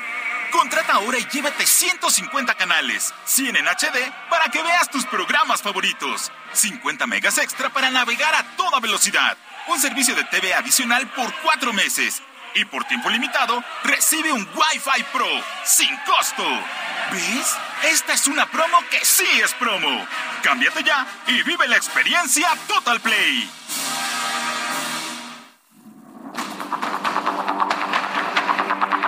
Son las 19 horas con 31 minutos hora del centro, 7.31 tiempo del centro de México. Sigo en conversación Súbale el volumen a su radio con Andrés Layú, secretario de Movilidad del Gobierno de la Ciudad de México. Estimado Andrés, estimado secretario, hay varias personas que me han preguntado sus dudas sobre, en, hablando de la propuesta, porque subrayamos que se está a nivel de propuesta y de mesas de diálogo, mesas de negociación. ¿Cómo, cómo se va a considerar este tema de, los, de la cilindrada de 600? A partir de 600 ya no podrán entrar a las vías de acceso controlado o digamos que hasta 600 podrán entrar, porque otras personas me, planteaban de que hay motociclistas de Secretaría de Seguridad Ciudadana que tienen motocicletas de 600, eh, de 600 centímetros cúbicos. Entonces, ¿ahí cuál va a ser el criterio? ¿Es hasta 600 o a partir de 600? Es a partir de 600, es decir, las motocicletas de 600 y más son las que ya no entran. que puedan, puedan entrar. No, son las que sí pueden entrar. Ahorita la restricción es que las motocicletas de menos de 250 centímetros cúbicos no pueden entrar. Esa restricción ya existe. Ya existe. Exacto. Y la propuesta es que el nuevo límite sea 600. Es decir, las motocicletas menores de 600 son las que no pueden entrar exclusivamente a los carriles centrales de acceso controlado. Correcto, entonces, eh, eh, una cilindrada de 600 para arriba sí van a poder entrar. Correcto. Ah, pues yo pienso que mucho de la duda es esa, ¿eh? Porque se está entendiendo de que 600 ya no podrán entrar y cilindradas superiores a 600 son las que podrán entrar. Pero si se incluye 600 para arriba, entonces yo creo que si se le explica a estos grupos esto, a lo mejor se podrían desactivar muchas de las de las malas interpretaciones a las propuestas que están en la mesa, ¿no, Andrés? Sí, sí, sí es un tema de nosotros estamos haciendo este trabajo este, y lo seguimos haciendo. Yo te agradezco mucho que hayas este, enfatizado este tema, si es que hay alguna duda. Eh, porque justamente, y eso es parte de lo que hemos planteado, la restricción que existía de 250, es decir, que las motos más pequeñas, que son usadas sobre todo para trabajar en reparto, ya tenían la restricción. Entonces esas motocicletas ya sabemos que suelen circular sobre vías primarias, ejes eh, viales, entre 250 y 600 son un grupo específico de motocicletas que seguimos considerando que es suficientemente chico para poner en riesgo a los usuarios que van en una vía que suele ser de alta velocidad. Entonces, por eso es simplemente, y sí, es un subgrupo del total de motocicletas que circulan en la ciudad. Ahora, Andrés Layuz, ¿cómo están los tiempos? Porque se ha informado, nosotros hemos informado de que este eh, estas nuevas eh, eh, opciones, bueno, este nuevo reglamento entraría en vigor a partir del 1 de diciembre, pero eso ya es la próxima semana y pues de alguna manera pues estamos en mesas de negociación y está esto a manera de propuesta. ¿Cuándo se piensa llegar a un acuerdo? ¿Cuándo se va a discutir en el Congreso? ¿Cuándo se va a aprobar para que se ponga en vigor el 1 de diciembre? ¿O se está viendo que se posponga esto para el mes de enero de 2023? ¿Cómo lo están viendo? Estamos ahorita en, las mesas, vamos a ver cómo avanzan. Creo que lo importante y, que sí confío en la sensibilidad de, la mayoría de las personas interesadas en estos temas, que podamos llegar a un acuerdo que, insisto, que tiene congenios salvavidas, ¿no? Eh, entonces yo la, la verdad creo que es una cosa de seguir trabajando y que en ese sentido tengamos un buen acuerdo, que nosotros tengamos la oportunidad de explicar bien en qué consiste la propuesta, cuáles son los motivos Sí. también ¿y por qué hacen esto? Porque no va a aceptar, eso debe proteger justamente ante el incremento del uso de la moto y en particular ante el incremento de muy lamentables fallecimientos y lesiones en motocicletas. Sí, esos datos son verdaderamente preocupantes. Andrés Layuz, vamos a dejar que, que sigan esas mesas de negociación y en los siguientes días nos pondremos nuevamente en comunicación para saber finalmente qué nivel de aceptación hay en ello, pero sobre todo el nivel de entendimiento de que estas medidas van en función de evitar que más motociclistas mueran en esas condiciones. Y pues yo agradezco mucho estos minutos de comunicación con el auditorio del Heraldo Radio. Muchas gracias, Andrés Layuz. No, muchísimas gracias y, estamos en contacto para darle seguimiento a la información. Mucho gusto. muchas gracias, Andrés. Gracias, secretario. Que le vaya muy bien. Es Andrés Layuz, secretario de Movilidad del Gobierno de la Ciudad de México. Una disculpa eh, por los problemas de comunicación, pero Híjole, de repente está tan complicada la calidad de la telefonía celular que a veces de verdad no nos ayuda. Bien, cuando el reloj marca las 7.36, las 7.36 hora del centro de la República Mexicana, es momento de escuchar cómo nos fue en materia de economía y finanzas con Héctor Vieira. La Bolsa Mexicana de Valores cerró este miércoles con un avance del 0.45%, al sumar 233.41 puntos, con lo que el índice de precios y cotizaciones, su principal indicador, se ubicó en 51.993.95 unidades para acumular tres jornadas consecutivas en terreno positivo.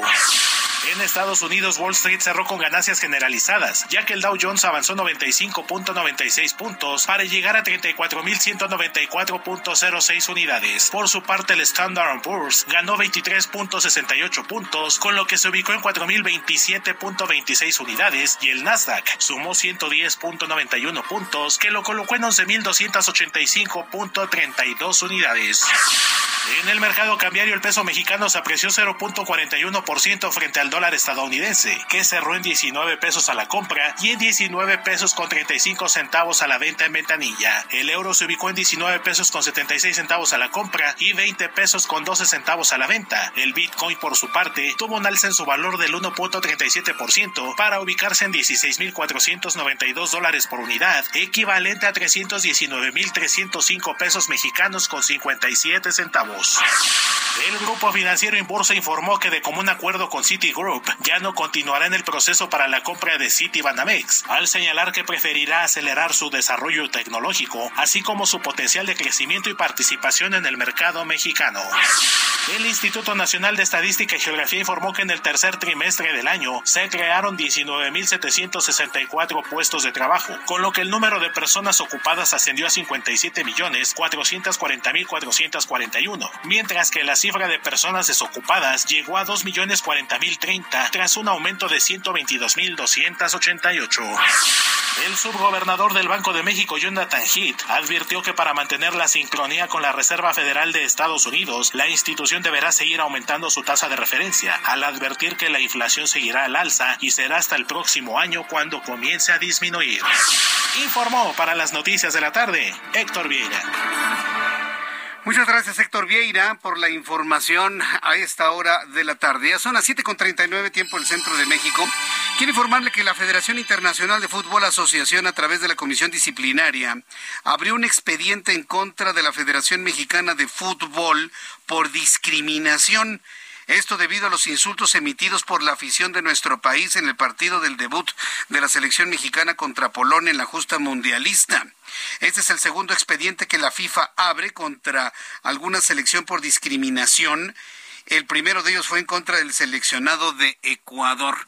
Roberto San Germán, me da mucho gusto saludarte. Bienvenido, ¿cómo estás? El gusto es mío, mi querido Jesús Martín. Buenas noches y buenas noches a toda la gente que nos sintoniza. Te voy a decir por qué es. No es grito homofóbico. No, no, viene la palabra homofóbico. Pero lo que hicieron los mexicanos allá, no entendemos. A ver, no entendemos. fue lo que hicieron? Fue el grito de el que no salte es un polaco maricón. Ah,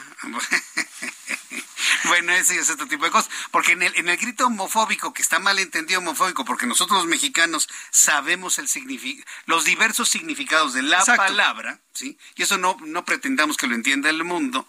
Esto sí llama, es más directo, ¿no? Bueno, este era, el que no brinque es un polaco maricón, ¿no? El que no brinque es un polaco maricón. E, en realidad no era así tú y yo sabemos cuál es la palabra, la de Uto, que es la que hubieran usado así, el que no brinque es un polaco, ya sabes, ¿no? Pero maricón en otros países es muy fuerte. Hoy platicaba con otro compañero de aquí, que es español, y me decía, en España maricón es durísimo. Es, muy denigrante. Es como nuestra palabra de cuatro letras. Exactamente, es muy denigrante en España. Entonces, alguien lo escuchó en el estadio y les dijo, hoy están diciendo esto, no viene la palabra homofóbico, ojo, pero sí hay un expediente abierto. De insultos, pues. De insultos, de eh, insultos discriminatorios. Eso sí hay un expediente abierto hoy para México. Aquí ya no es culpa de la Federación Mexicana de Fútbol, perdón, y eso sí me gustaría aclararlo. Esto es culpa ¿Sí? Sí. Esto es culpa de los aficionados. Aquí no le echemos la culpa al fútbol, aquí no, la pelota no se mancha como alguna vez lo dijo Diego Armando Maradona. Sí. Esto es culpa de nosotros los que pagamos un boleto para ir a un estadio. Aquí no hay más, ¿eh? Aquí no hay más. Sí, no, dilo claro, porque yo, he visto como que muy echados para adelante a los mexicanos allá y hacen desmoche, gritan. Sí se escuchó otro grito en el estadio cuando amonestaron a Jorge Sánchez, se escuchó la de Ulero, Sí se escuchó. O sea, sí hay gritos que se escuchan. ¿El vendedor de hules? Exactamente, el vendedor de hules. exactamente, el vendedor de hules. Pero, este, eh, pero pues la verdad es que sí está mal lo que están haciendo los mexicanos allá. ¿Sabes cuál es el problema? Que no nos sabemos, no sabemos respetar. Es que me da la impresión de que los mexicanos que fueron, que son 80 mil, chacoteo, ¿no? Quieren pasar como el, país más chacotero.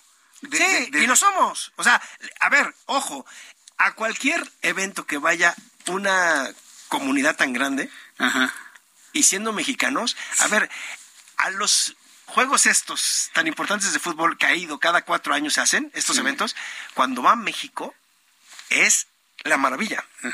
Cuando México lo eliminan, la tristeza, ya, ya, partido ya se acabó. se acabó la fiesta. Se acabó la fiesta, ya no hay quien más siga la fiesta. Pues les gusta mucho a los organizadores. Pero también hay que respetar. Sí, sí, Y esta es cuestión de la afición. Aquí sí no hay de nadie más, ¿eh? Y ya, pues bueno, ya está tocando otros temas. Espero que no nos esté viendo algún amigo costarricense, nos esté escuchando. ¿Qué goliza les clavaron hoy? 7 a 0, amigo. Ni las manos metieron. Yo, yo, no sé qué fue más feo, la forma en la que perdió Costa Rica o la falta de piedad de España. Tu, tu, tweet, lo, lo, Mira, te voy a decir, ahí ya no es problema de España, creo que no es falta de piedad. Era el, partido, eh, también es un equipazo España, lo que trae Luis Enrique es un trabuco de jovencitos. Mira, allá no les da miedo meter jóvenes. ¿Sabes que tenía jugadores de 18, 19 años? Pedri 19, Javi 18, Gaby, perdón, Gaby 18, el otro Alejandro Valde 18 años. Que dejan la camiseta en el años. Césped, claro. Por supuesto. 19, 18 años y estaban dándole un revolcón a los costarricenses sin tener miedo. O sea, no había pavor escénico. Aquí en México, para que suceda esto, primero le tienen que dar autorización los patrocinadores para que metan un chamaquito de 17 años para que juegue. Porque las vacas sagradas no las van a quitar porque venden sándwiches y porque hacen muchas otras cosas. Pero a lo que voy es, en España les interesa debutar a jóvenes y Luis Enrique no tuvo ningún problema. Nada más una estadística para que te des una idea. El del partido de hoy, España dio más de mil pases. ¿Sabes cuántos fallaron estos ingratos chamacos? ¿Cuántos? 70. 70, de mil. De mil. No, bueno. El control absoluto del partido, 7 a 0. Y bueno, España hoy lo podemos poner como uno de los equipos a seguir para buscar ser campeón de este torneo. Hoy nos dimos cuenta que Alemania sí está en debacle. Sí. Perdió con Japón, 2 a 1. 2 a 1. Mis respetos para los japoneses. Eh, creo que entonces no fue un chiripazo, como se dice lo de México hace cuatro años, que les gana también el partido inaugural. Creo yo que lo que le está pasando a los alemanes es que no están soltando a sus jugadores en el extranjero. Sí, nada más déjame regresar tantito al tema de, de, de, España y de Costa Rica. Eh, entonces, ¿España gana de esa manera porque trae una genialidad de alineación o porque Costa Rica era un flan? No, porque eh, las dos cosas. O sea, España trae un equipazo, Costa Rica, a ver, te va a dar un dato. México, Costa Rica, Canadá y Estados Unidos son con GACAF. Ninguno ganó. Ah, es un buen dato ese. ¿eh? Ninguno ganó. Dos empates, el de México y el de Estados Unidos. Derrota la de Canadá después del partido de España contra Bélgica 1 a 0. Y Costa Rica. Y Costa Rica 7. O sea, la Confederación no ganó un solo partido. Dos puntos de posible 12. Ese es nuestro nivel. Qué buen análisis. De los cuatro, desde ese punto de vista. De los ¿eh? cuatro equipos, ¿eh? Es nuestro análisis. No ganaron. Bendita con CACAF, que estamos ahí. Por eso pasamos a los mundiales. Calificamos. Aunque la gente se moleste en, el YouTube, en el Twitter y nos quieran mentar la madre. Pero es la realidad. Si estuviéramos en otra, como con Mebol, que es la de América, créanme que no pasaríamos muy seguido a mundiales. Correcto. Ahora, en el caso de Alemania, entonces tú ya ves una debacle, una caída en el nivel Te voy a decir qué es lo que está pasando en Alemania. Muchas veces eh, eh, yo lo que he visto es que el Bayern Múnich, siendo tan poderoso económicamente también y futbolísticamente, pues está comprando a todos los jugadores de los eh, clubes buenos en Alemania, el Werder Bremen, el Borussia Dortmund, el Eintracht Frankfurt, el que tú quieras, ¿no? El Schalke 04, todos estos. Y, le venden los mejores jugadores al Bayern. Es en un trabuco. Pero en la liga alemana. Pero ya cuando necesitan el fogueo internacional, no pueden. Y lo vimos ahorita, ¿eh? Sí. Bien, pedirle a Roberto San Germán, quédate aquí en el estudio para que sigamos platicando. Este, voy a abrir un, paréntesis porque tengo en la línea telefónica, ahorita seguimos platicando de lo que sucede allá en el país lleno de arena, ¿no? En, en la contienda de cada cuatro años, pambolera, futbolera. Sí, a la, la, tengo que decir, porque si no, olvídate. ¿Para qué te cuento? ¿Para qué quieres? O sea, que nos caiga una multita. No, multita, multita. Bien, me da mucho gusto saludar a través de la línea telefónica a Silvano Aureoles, exgobernador de Michoacán, fundador y militante activo del Partido de la Revolución Democrática. Estimado Silvano, bienvenido al Heraldo Radio. Muy buenas noches. Como siempre, con mucho gusto, querido hermano, qué gusto saludarlos. Gracias, Silvano, por estar aquí. tienes que decir, estoy eh, saludando al próximo presidente de la República. A ver, entonces estoy conversando con el próximo presidente Silvano Aureoles 2024-2030. Sí, señor. ¿Cómo va a ser eso, Silvano Aureoles? Coméntanos. Bueno, pues hay que trabajarlo mucho. Estamos en esta fase de construcción. Eh, yo anuncié el pasado 5 de octubre esta cruzada nacional, este recorrido por el país. Llevo visitados y recorridos en algunas en algunos casos dos o tres veces 22 estados de la República y voy a seguir caminando México. El, el, el, objetivo es que antes de que se acabe diciembre, antes de que se acabe el año, habremos recorrido los 32 estados de la República en esta primera fase y a partir de enero iniciar de nuevo el andar por México para eh, fundamentalmente tres cosas. Una, eh, estoy haciendo una convocatoria amplia este, con mis compañeras o ex compañeras y compañeros, algunos activos, otros pasivos, otros que se fueron del PRD, yo soy militante y fundador, y otros este la eh, que simpatizan con nosotros, que quieren estar, que son, este, sin duda también parte de este esfuerzo, de este proyecto que nació hace casi 34 años. Sí. Y el segundo es hablar con, pues con todos, las mexicanas, los mexicanos. Muy bien que con partido o no partido, actores importantes de la sociedad civil, sobre todo gente de la sociedad civil que son quienes han estado muy activos, vivas, para que caminemos juntos y construyamos el proyecto que le dé rumbo a México, que le dé sí, Silvano. Eh, esperanza, que le dé expectativa, que le dé posibilidades de un futuro mejor. Yo estoy seguro que es posible que lo podamos construir a nuestras hijas e hijos para que ese México que soñamos sea posible. Yo, yo estoy totalmente de acuerdo con esto, Silvano. Pero, perdón que, interrumpa, ah. pero es que yo no tengo ninguna duda y muchos mexicanos no tenemos, millones de mexicanos no tenemos dudas de los talentos, de los objetivos, de las posibilidades de tener un México mejor, de fructificar una opción desde la oposición para la presidencia de la República. No tengo duda. El problema es que han levantado la mano varios en la oposición y seguramente habrá una carta del PRD, una del PRI, una del Partido de Acción Nacional, posiblemente algún otro partido que se sume. ¿Cómo se van a poner de acuerdo en quién es el hombre y la mujer que debe encabezar todos esos sueños y esos objetivos de viraje en la vida política de México. ¿Cómo lo van a hacer? Yo les estoy proponiendo, Jesús, que eh, lo resolvamos de una manera democrática, transparente, abierta a las y los ciudadanos y que tengamos elecciones primarias. Hay que hacer una elección primaria. Este eh, proceso interno que lo organice el INE, que además saludo y felicito que la intentona de, Palacio Nacional de desaparecer al INE haya quedado rebasada, que lo organice el INE, donde haya piso parejo, donde haya la certeza de todas y todos de que hay un proceso democrático para elegir la candidata o el candidato, la persona que encabece este verso, tiene que ser así, no hay otra forma. La fórmula del centro del país, del palacio, será el dedazo o la tómbola o ya saben las corcholatas o los corcholatos que ya están muy brillados. Bueno. La oposición, los que queremos otro México distinto, al México del centralismo, del autoritarismo, el México de un solo hombre, al México de la confrontación, de los odios y los corres que tienen que quedar en el pasado.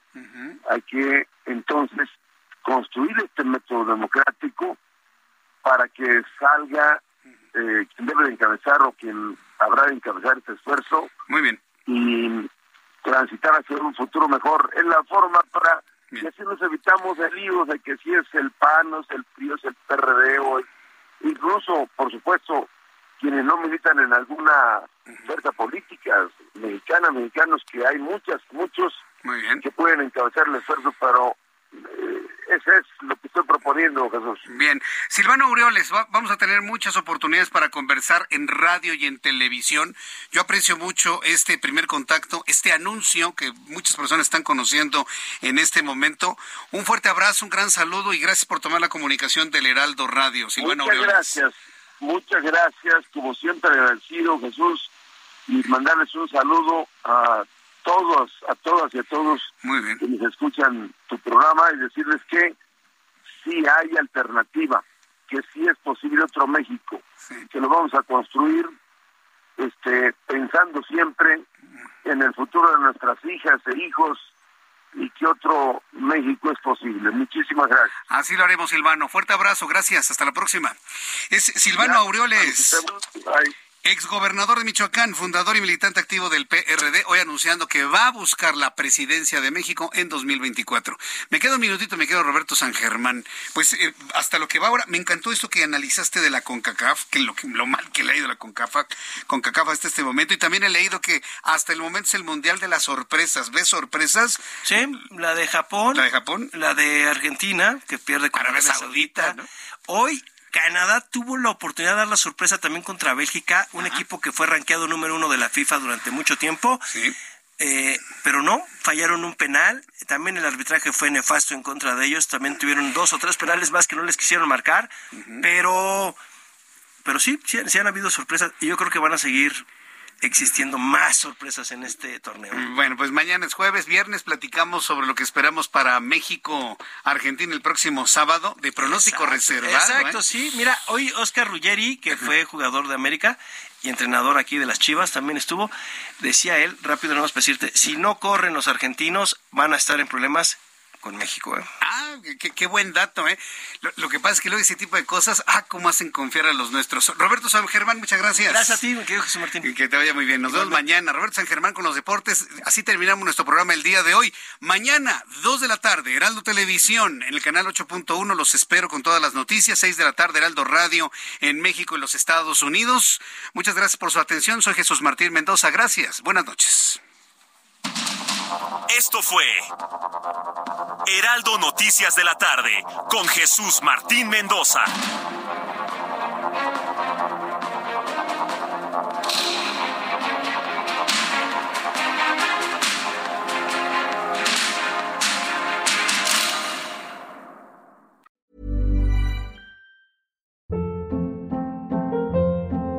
Hold up. What was that? Boring. No flavor. That was as bad as those leftovers you ate all week. Kiki Palmer here, and it's time to say hello to something fresh and guilt-free. Hello Fresh. Jazz up dinner with pecan-crusted chicken or garlic butter shrimp scampi. Now that's music to my mouth. Hello Fresh. Let's get this dinner party started. Discover all the delicious possibilities at hellofresh.com.